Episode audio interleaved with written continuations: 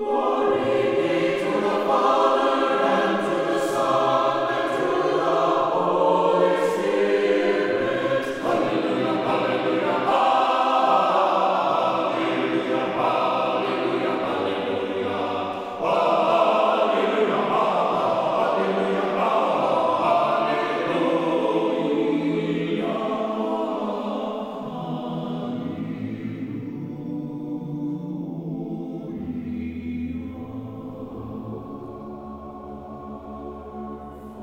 Glory to Jesus Christ. Annunciation Byzantine Catholic Parish presents Light of the East, a program revealing how the Eastern Catholic churches have nourished the Roman Catholic churches and today's world in profound ways through their histories, traditions, mysteries, and spirituality. Hello, I am Father Thomas J. Loya, pastor of Annunciation of the Mother of God Byzantine Catholic Church in Homer Glen, Illinois, and this is a story of the Eastern churches, an inspiring story of faith, courage, intrigue, mystery, spirituality, dissension, and reconciliation. But most of all, this is an expression of a great experience of faith through our unique divine liturgy. Join with me now as we look toward the light of the East. Light of the East is also supported by Eastern Christian Publications, where you can find the prayers of the Catholic Byzantine Daily Office at ecpubs.com and by EasternChristianMedia.com, a broadband network for you to learn more about the Eastern Catholic Churches. That's EasternChristianPublications.com. Christ is risen. Indeed, he is risen. Welcome to Light of the East. I am Father Thomas Loya, your host. As we're moving through the glorious and radiant season, the paschal season of our Lord's resurrection, we have, as always, in the Byzantine liturgical calendar, certain themes that usually land on the various Sundays, but although sometimes they're in between the Sundays as well. And we have certain feast days and saints represented. But these Sundays usually have a particular theme to them that unfold the mystery and meaning of the resurrection experience, the resurrection event. This Sunday is a Sunday of the myrrh bearing women, which we also commemorate Joseph of Arimathea and Nicodemus, who took down the body of Jesus Christ from the cross. And there are a lot of valuable insights that are brought to light through the liturgical observances of this particular Sunday. Lots of things on many levels. First of all, the very fact that we focus upon people, men and women, mostly the women today, who are giving special care and attention to the body of Christ is significant in itself. Because the body of Christ is, of course, what we receive in the Eucharist. So the body of Christ his very body is significant. In the Eucharist, of course, it is truly the real presence of Christ, his blood, his body, soul, divinity. His entire being is, in fact, present, mystically present, which means physically, but also even beyond the physical, in a way that is very, very extraordinary yet very, very real. So we have the reverence for the body of Christ, already anticipating our reverence for the Eucharist, or what should be our reverence for the Eucharist. And that is something that I think from time to time we need to examine and, and shore up and strengthen. I think that in our world today, in the church today, East and West, that sometimes it's very easy to slip into a certain casualness about the body of Christ. And this season of Easter, of the Paschal season, in which it's all about the sanctity of the body of Christ, the resurrected body of Christ, I think this is a great time to focus and renew our sense of the Eucharist. And we have these people put before us to help us do that, these women who really were very brave and courageous, as the liturgical text and the scriptures say, who came at night or early, early in the morning at certain risk. Yeah, they, they risked themselves because remember, they were part of Christ's entourage, and Christ was put on the cross. So therefore, he and his entourage, most of whom were hiding, were enemies of the people of the temple, the elders of the temple, and also of the Roman administration at the time. So they risked coming out at night, also being women coming out at night, but they came courageously. In fact, the liturgical text used the word they showed manly strength. They triumphed over the weakness of womanhood. Now, By that, we don't mean women are weak per se. There's a actual meaning to that, which hopefully we'll get to today. If not, we'll get to another program. But the point is, is that these women were courageous and strong. And why were they?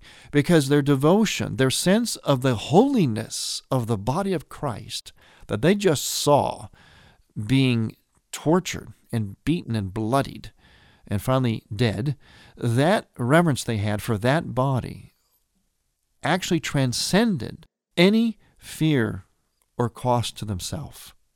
Now, there's a lesson for us, and that's why we put their lesson, or the church does, in her geniusness, puts it in front of us. And we look at these women as our examples. We also look at Joseph and Arimathea, who went to the authorities to get the body of Jesus. Now, they too could have been captured as well and persecuted, maybe even crucified. But they went courageously to ask for the body, to give it proper reverence. So the reverence for the body of Christ is part of what is put before our eyes today through these figures of the women, Joseph, Arimathea, and Nicodemus. It's a reminder for us to renew our vision of the body of Christ, because that's everything. You know, I can tell everything about you, you can tell everything about me by asking one question What do you believe? Really believe about the Eucharist. The Eucharist is that body of Christ, but also with that, it provides for us an entire fundamental vision, the entire ethos for life, the truth about life. And we take that vision, we take that grace, that union that we are privileged to have with the body of Christ in the Eucharist. We take that, or we should take it, to every dimension of our life, starting with our own personal lives and our households. We carry with us a Eucharistic vision, the sanctity of the body that we see in Christ. We take that vision to the sanctity of all bodies, all created matter, and especially the human person, the human body person. We take it to our sense of the Eucharist, of church, of liturgy, of community. And from that vision, we know how we are to approach and relate to all created matter, especially to the human body person. I use those two words together, hyphenated, body slash person, because we are our bodies, but our bodies reveal our persons, as St. John Paul II would teach in his Theology of the Body. So, this entire Paschal season draws our attention to the holiness of creation of our own bodies and above all of the body of Christ. And for us, as we see and experience the body of Christ in the Eucharist, through the Eucharist, we can touch God. Imagine, we can touch God, not just read about Him, not just hear about Him, not just feel Him, but actually touch Him, as those holy women sought to do, to touch it reverently. They say in the scripture that the spices weighed about a hundred pounds. Can you imagine that? And they had to walk there at night to bring that ointment to anoint that body. There's other things that are brought to our mind as well, especially through the liturgical text of this day, this day of the myrrh bearing women, in the Byzantine calendar. Let's look at a few of these texts. First of all, here's one that says this Why do you sprinkle your myrrh with tears, O women, disciples? The stone is rolled away and the tomb is empty. Behold, life has triumphed over death. The seals give brilliant witness that the guards of the godless have watched in vain that mortal nature has been saved by the flesh of God, and that Hades is in mourning. Hasten in joy, proclaiming to the apostles that Christ, the conqueror of death, is the firstborn of the dead. He shall go before you into Galilee. Now, there's a lot here. First of all, the women are crying. It's interesting word. Sprinkle your, your myrrh with tears. How very descriptive and poetic. And then it talks about the stone. Now, something about the stone, though, there's a detail there, a particular word the seal.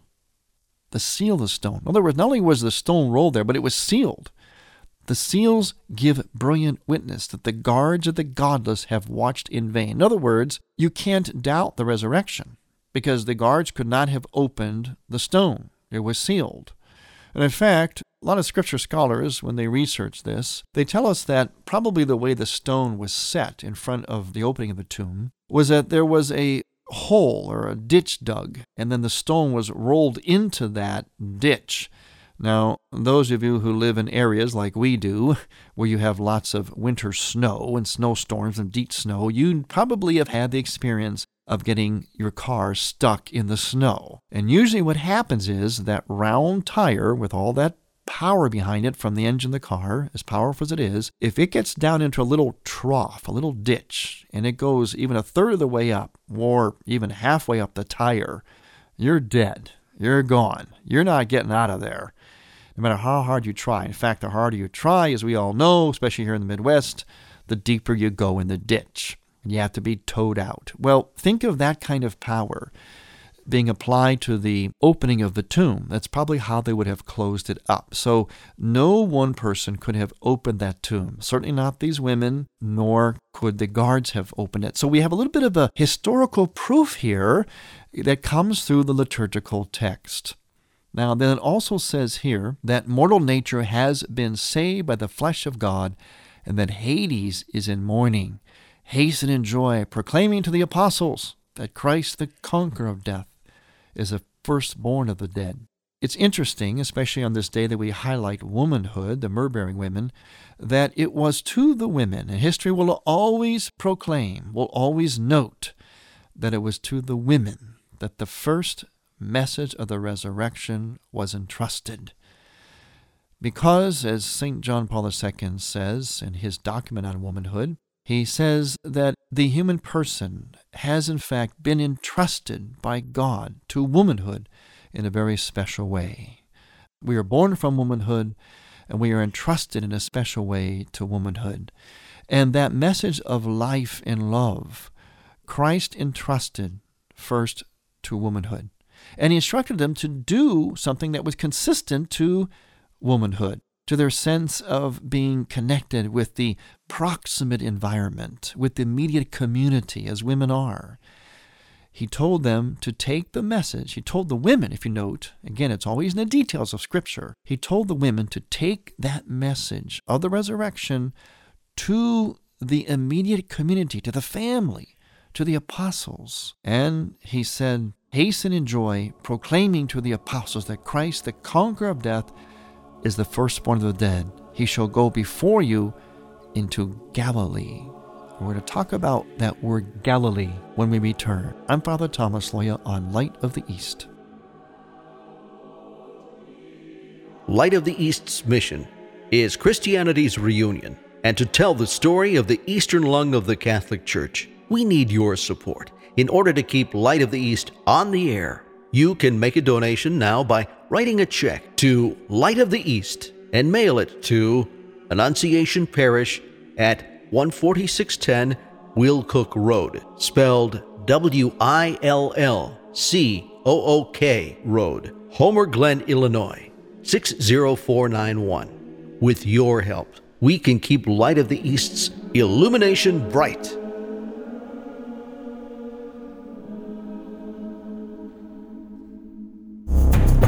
Wednesday, April 29th at 7 p.m. Hear Juliana Taimoorazy of the Iraqi Christian Relief Council share with us the story of persecuted Christians in our world. Learn their real story.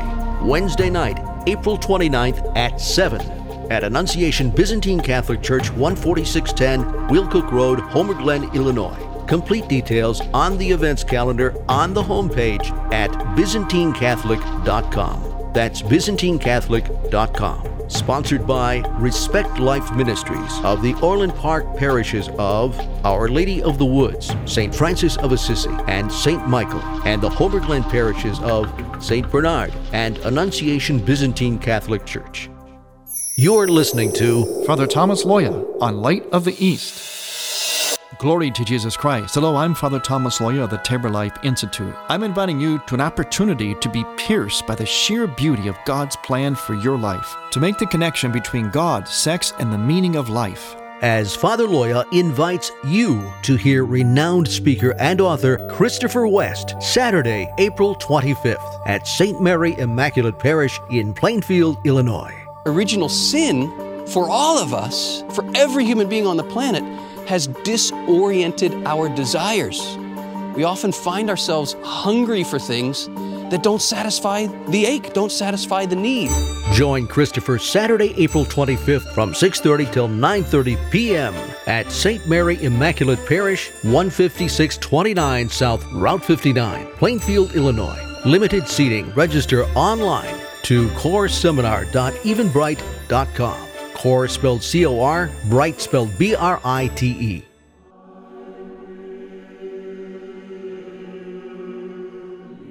Christ is risen. Indeed, he is risen. Welcome back to Light of the East. Light, yes, it's a great word today. Light, as we call this, the time of the radiant resurrection. And we use lots and lots of light. We use bright colors and white and candles, and our singing is bright and at a very lively pace. And the liturgical texts are so triumphant. It's just, it's just wonderful. It's just marvelous. And we're looking at some of those liturgical texts on this day of womanhood in the Byzantine liturgical calendar, along with a couple of men, Joseph, Arimathea, and Nicodemus, because the point here is womanhood in relation to the body of Christ. Now, we're going to look at a couple other texts because they give us a lot of information. But first, we're going to finish up with something we started before the break this name, one word, Galilee, where the prayer here says that he shall go before you into Galilee. Now, think about Galilee and why this is being mentioned now. Why would Jesus say, I'll meet you in Galilee? Well, he, he predicted that before his death and resurrection. And he could have said Jerusalem, could have said Bethlehem, he could have said uh, a lot of places. But he said Galilee. Because Galilee was, so to speak, the good old days. Remember that? Around Nazareth, the Sea of Galilee, the fishing and all the teaching and the lessons, when the apostles were first learning and experiencing this Jesus Christ, this master, this teacher, this compassionate one, this wise one, this, this man of mystery and of love and of patience, the man who could calm the sea. Those are the good old days. And little by little, he began to then predict to them that there will be harder days. But Galilee represented the good days and so he calls them back to those days, that place where days were good, where things were beautiful and peaceful and wonderful and, mysterious and full of everything good. He calls them back there after he has made everything good again by his resurrection from the dead, after he has renewed all things. So we always look in the liturgy and in the scriptures at what I call the details. Let's look at some more text for some more details. Here's one Joseph asked for the body of Jesus. He placed it in his own new tomb. It was fitting for the Lord to come forth from the tomb as from a bridal chamber. You destroyed the dominion of death. You opened the gates of paradise to the human race. Glory to, you, O Lord.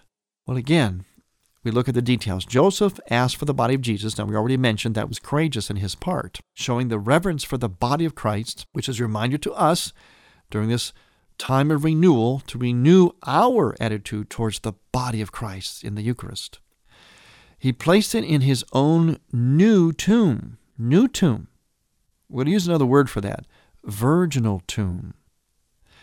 Now, this harkens back to Christ's birth. He came into the world through a virginal womb. And he rises from the dead, he's buried and rises from the dead from a virginal tomb. And it was fitting, it says, for the Lord to come forth from the tomb as from a bridal chamber.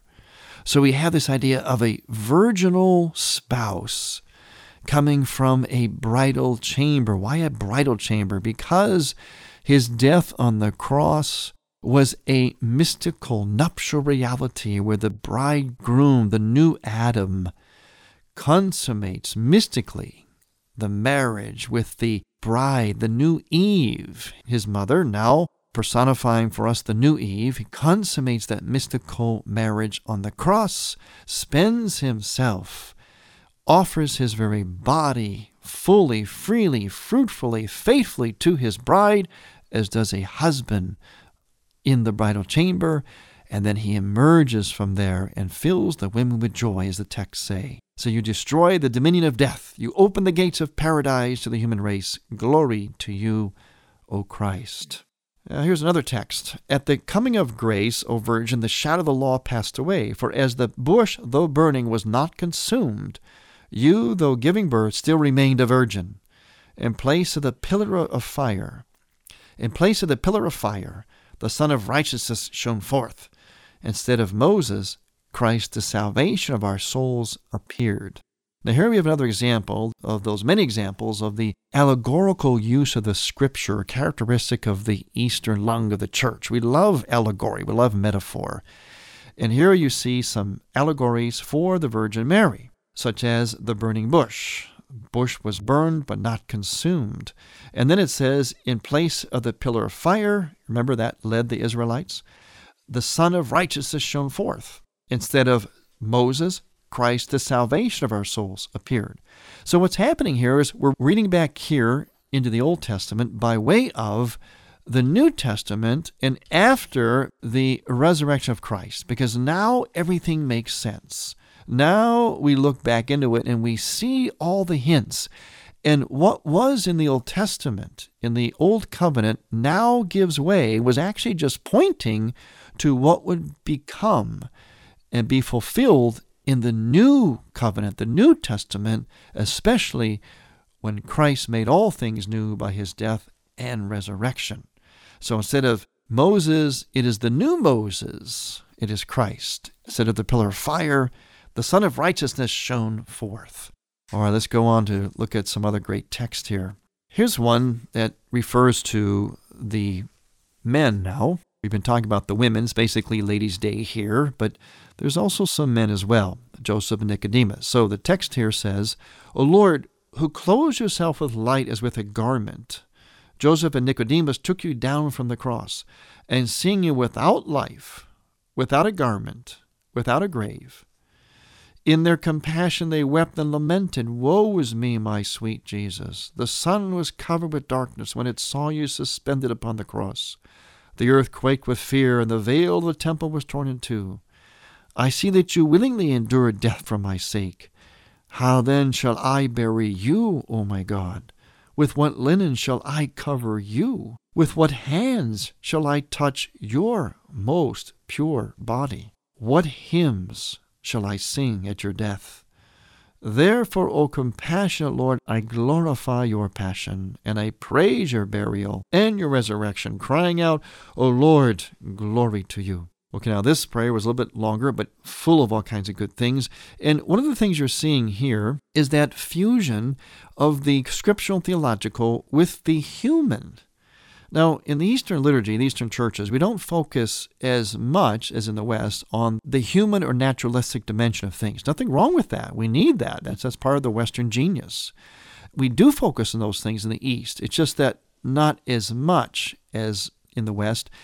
And when we do, we always accompany it with a mystical dimension. Again, we're not saying this is better than the West, we're just saying that it's different, characteristic of the East. And here you have the emotions, the human emotion of Joseph and Nicodemus as you hear them contemplating this mystery and saying, Woe is me, my sweet Jesus. Now, that's a phrase you seldom hear in the Eastern churches, is sweet Jesus. The sun was covered with darkness when it saw you suspended upon the cross. The earth quaked with fear. So you see, they're going through all of the incredible phenomenon they're trying to understand it, and they're expressing their own emotion, asking, How shall I bury you? With what hymn shall I sing at your death?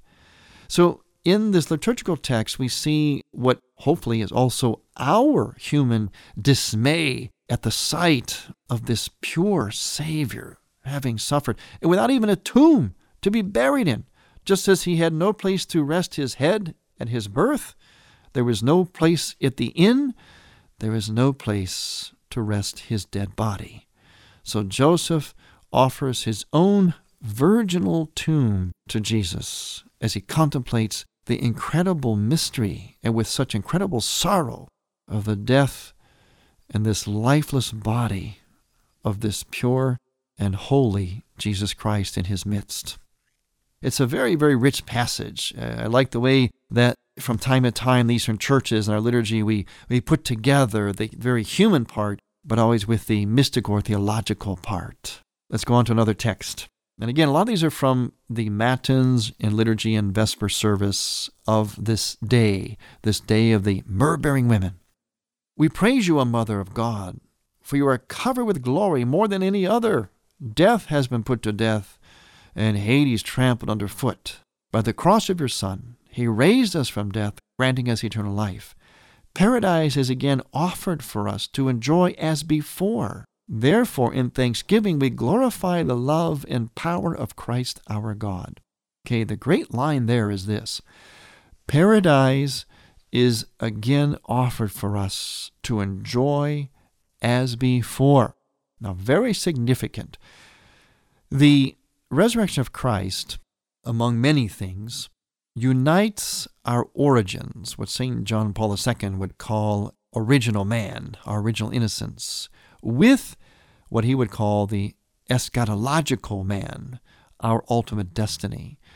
Just as it says in this short phrase from the prayers here, we did have paradise. We did have this purity. We had this integration, this wholeness, this happiness, and we lost it.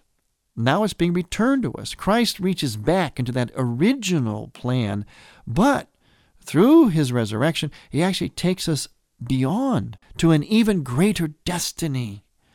How it will be exactly, we don't know, but we certainly get a hint of it from Christ's resurrected body and his subsequent appearances, his post resurrectional appearances to the apostles and disciples and the women, where they didn't at first recognize him, but then eventually they did, because he was the same yet different as we will be. How exactly we'll be, we don't know, but it'll be glorious and we'll be intact again, integrated, body and soul back together again, as it always was meant to be. I'm Father Thomas Loya on Light of the East. Christ is risen.